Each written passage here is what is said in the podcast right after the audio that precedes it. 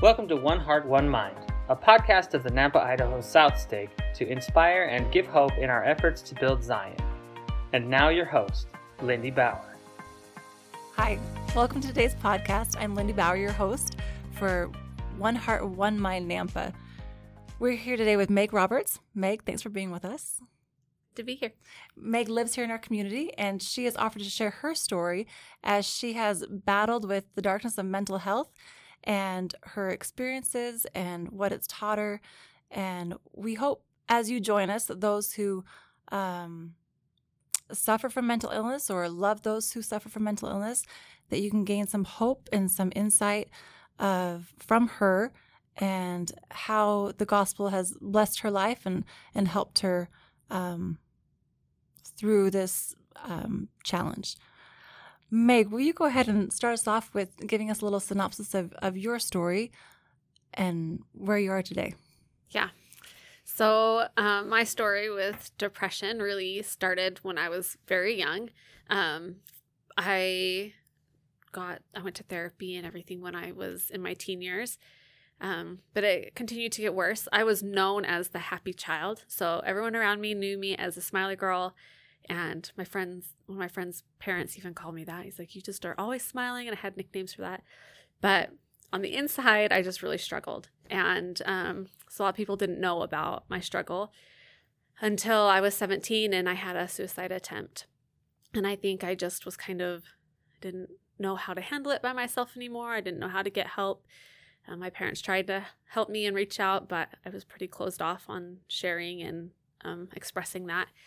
So um, that's kind of how it started. I started young, and um, after that first suicide attempt, I um, got therapy and I took medication. And I later went to college, and I went to college here at Boise State. And that's where I was introduced to the gospel when I was 20 years old.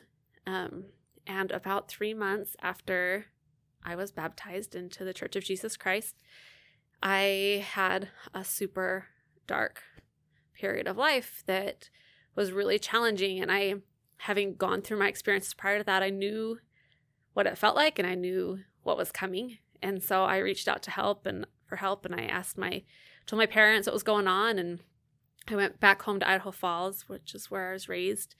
And um, it was six months to be able to get into a psychiatrist to get medication. And there just wasn't wasn't help. Like there was no one I could get into that was going to be able to help me quick enough. Um, so they took me to the ER, and the ER started me on some meds. But after about three or four weeks of that, it just wasn't enough. I'd later have a psychiatrist explain it as peeing in an ocean. Like, it just doesn't make a big difference when you're on so little and you're struggling with so much and your struggle is so deep. And about four weeks later, I had a second suicide attempt. And that time it was a little different for me because I knew coming into it what I was going through, and I just kind of lost sight and lost. I didn't know what else to do. I didn't know how else to get help. Um, so it was a pretty, it was a tough time.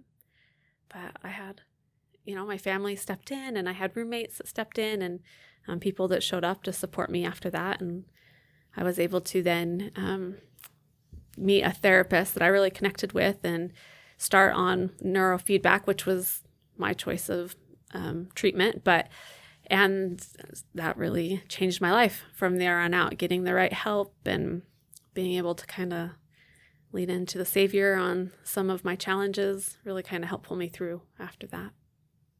Thank you, Meg, for sharing that. Uh, you had shared with me earlier too about I love this portion of your story of your parents and them coming to actually live with you and your roommates while you were at BSU. Can you just tell us a little bit more about yeah. that? I think it's so sweet. And so my parents are great. Um, they uh, were supportive of me when I joined the gospel or joined the church, but they um, obviously are not members of our church. And um, when I went through this second um, kind of bout of depression that was real severe, um, my mom moved in with me, and I was 19 year old girl who was very, uh, just a 19 year old girl that was just stubborn. And, and so my mom was there one night and she was cleaning baseboards. And I just, I couldn't handle it. Like I couldn't handle the help. And my sweet mom, I, as a mother now, I think about what that must have felt like. I she I just couldn't handle it. So she sent my dad because I was struggling with her being there and I think of what the sacrifice was that she gave up to not be there and how hard that must have been for her. Um, but my dad came and he slept on my couch for several weeks. And he just with two other roommates mind you he was a good guy he slept on our couch and he would drive me back and forth to therapy every i think i was going every other day. Um, and he just was there round the clock so that i had someone there and i knew that i was supported. Um, and them kind of being by my side through all that is just you know it's just one of those things i'll never i'll never forget and i'm always so grateful for I love that. What a blessing. yeah What a blessing. was. And so now you are here with you have how many kids? Four children. yes i have four children And you you talk about how um that those were dark periods in your life, but that darkness still can creep in, and that you have to mentally and physically make choices to to seek light. What does it tell us about that? What what is it that you do? Yeah, so um I I believe that um, we can all have dark periods in our life. That that's a normal part of life, and um, for some people like me, whose brains are the way they are, that's a more common thing. Um, and it's just it's an illness like it would be if you had um, some disease like diabetes or cancer or something like that. You have to seek treatment for that, and um, so that's what I have done. I've really approached this from that. So, um, A, I lean into God. So I don't believe I can pray this away, but I believe I can lean into God and I can ask for Him to support me. And when He, when I do that, um, He sends His armies. Lauren Daigle's song "Rescue" always speaks to me, where she says, um, "I hear your SOS, and I'm going to send an army to retrieve you from the darkness." And he does that. He will send people, he will send therapists, he will send doctors, he will send bishops, he will send people, parents in my case, to help pull you back out of that darkness into the light. Um, and part of what pulls me back into the light is I have a whole series of things, but it's um, working out. I have to stay physical for me every day. I've got to do that. I have to eat right. That's part of my things that the Lord has led me to. Um, working on my spiritual development, whether that's meditation or scripture study or journaling, all those things, finding time for that daily, um, seeking help. So, we um, and our family are huge advocates for therapy, or if you need medicine, take it. It's okay. That doesn't show any weakness in anyone. But so we do therapy for our kids, we do it for us as a couple. And it's not that we have marriage issues, but it's okay. It's okay to get help, and that doesn't mean anything poorly about you or your spouse to seek that help. And then my husband and I both do therapy independently when we need it, and it ebbs and flows, whatever we need at that time. And then the last thing I do is I do a lot of service in the community because that makes me feel good and it brings the spirit stronger into my life, and I can find happiness in those moments that um, kind of helps pull you through the darker stuff. You definitely are known for service around here. That's for sure. Thanks. I, we first met when, or first spoke when she was helping with the, the Christmas boxes for uh, Lake Ridge yes. a, a year Uh-huh. back or so. Um, I want to ask you more about how service has um, played a role in this, but I also want to jump back real quick to a service someone gave you, just because I, love this part of your story too, of um, when you were when you were in that dark spot and you couldn't you couldn't leave that room hardly except for your daily three mile runs, but a friend came. Yeah. Yeah. So, and I was going to school at Boise State. Um, this was, um, I, I was right before my suicide attempt. I, I had just no energy. And so I'd get up and I'd run three miles a day and I'd come back to my room and I just would sleep. That's all I did. And I would read scriptures. But even sometimes that was just more than I could handle. And I had a friend who we were acquaintances, like we knew each other. He went to my ward that I was baptized, the ward that I was baptized in. Um, and but we weren't super close friends. We had climbed and done some kayaking together. But he would come over for a period of several weeks every day and he'd sit on my floor and he would read me scripture. And it was just this little moment of light and little peace that came to me in such a dark time in my life. And I'm just grateful that somebody was willing to put that time in and just sit there with me while I suffered and um, be that support. So it was just such a, a blessing to have him around. But great friend. Yeah, truly. Let's go with you now and how a service that you've given played a role in, in bringing you light into your life.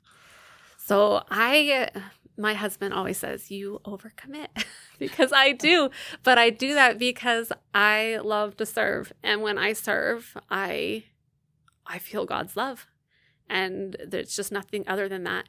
And so that's something as a family we've just really incorporated into our lives. So whether that's callings, which we do, um, we do our best to fulfill those, or service in the community, or working with um, the Salvation Army, whatever it is that we can do, opportunities we can serve in the community, we do that.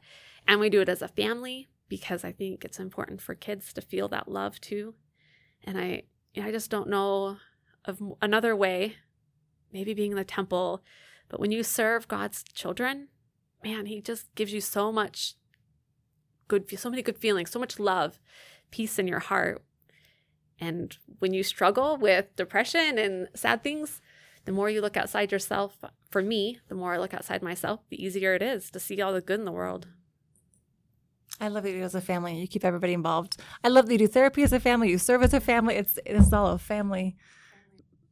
When I we were preparing for this podcast, um, you had said something that if, if I ended my life, I feel like I would be ruining God's plan for me. I think that's huge. I, when President Nelson talks about letting God prevail and how kind of your comment of that really feeds right into that. Can you tell us how that's um, shown itself now? Yeah. Um, so I think if there's something I want people to know, it's that I want them to know that there is a plan and that plan involves you being here and being able to endure. Enduring's not easy at all.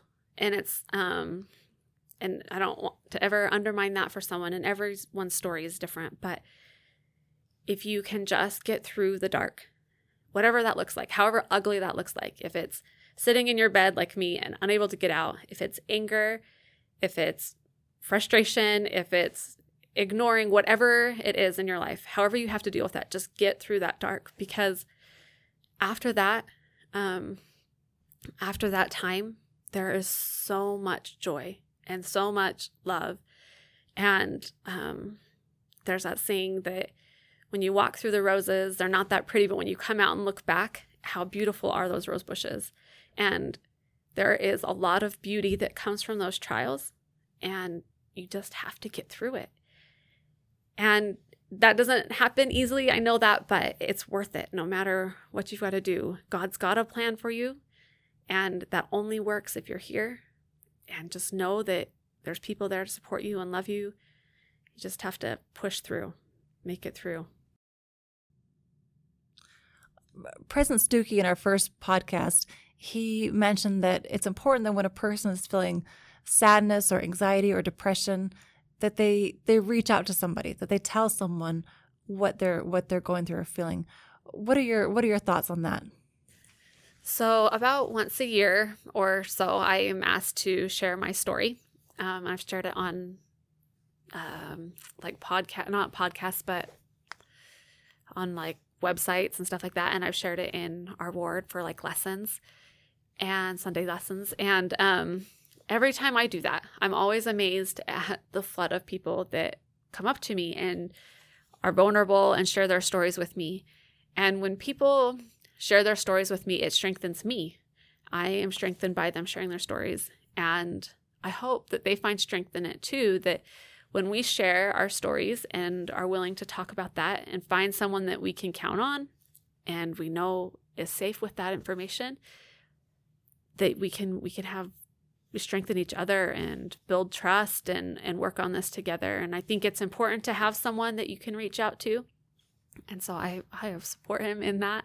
I think that that's such an important part of getting help and working through all of the challenges. Meg, we I think to, I think a big part of your story is well, not just one big part of the story, but I think it's important for our, our audience to know from you um, how your conversion to the gospel, how that happened, and how that you can tell your story of how the miracle of where you are with your family now and all those connections that shows how God's always prevailed in your life as you've led Him. Okay. So, um, when I was baptized, I was dating a boy and I was baptized and we were pretty serious. Uh, but I had one sister missionary that was with me the whole time. And I took discussions for a very, very long time. Um, and this one sister stayed with me for 10 months. And she was there for every discussion that we had. And that's a miracle itself because they don't stay no, that long. that's especially a long time. sisters. They rotate. Mm-hmm yeah, she stuck there and the whole time. And so she was there when I was baptized. Now, when I got um, sick, I went back to school at BYU Idaho. I transferred to BYU Idaho to be closer to my family. And when I started school there, I enrolled in um, the horticulture program. My degrees in landscape design. And that's how I met my husband. My husband and I, we joke, we met in the back of an irrigation class which doesn't sound super romantic, but for us, it was perfect. And we began dating. And after we had been dating a couple months, we made the connection that um, the sister missionary that had taught me this whole time, Sister Randy Holmes, she um, was raised in the same small town in Southern California as my husband was. And my father in law is or was her home teacher all of her years growing up and help send her on her mission. And my father in law loves to share that story because he feels like this plan that was in motion from long before I ever started investigating the church, that there was a plan for our families to be together and for me to be able to meet my husband. And had any of the stuff I had done in um, those prior years interfered with that, I would have missed out on this marriage that I have, love of my life, and to my four kids and the beautiful family that we have, and all the joy that has come with it. The trials and the heartaches too, but the joy, mostly the joy that has come with persevering and making it through this. Not without errors. I made errors, but we made it here too. So Meg, thank you for sharing your story. It's beautiful. It's a beautiful example to all of us of, of God's light and love in our lives. Um, thanks for being with us today. Thanks for listening to One Heart, One Mind Nampa. Credit is given to Kim Keller, who oversees the podcast, both Lindy Bauer and Kim Keller, who are our hosts, Casey Maddox, the project director and announcer, and Rachel Bauer, who is our site director. Likewise, thanks also to Michelle Lundgren, our project manager, John Freeman, our communications coordinator, Jesus Gomez, the key grip and podcast editor, as well as Don Ricker, our digital platform manager. Thank you for listening to One Heart, One Mind. We hope that you have felt inspiration and hope in moving towards Zion. As always, thank you, and may the Lord bless you.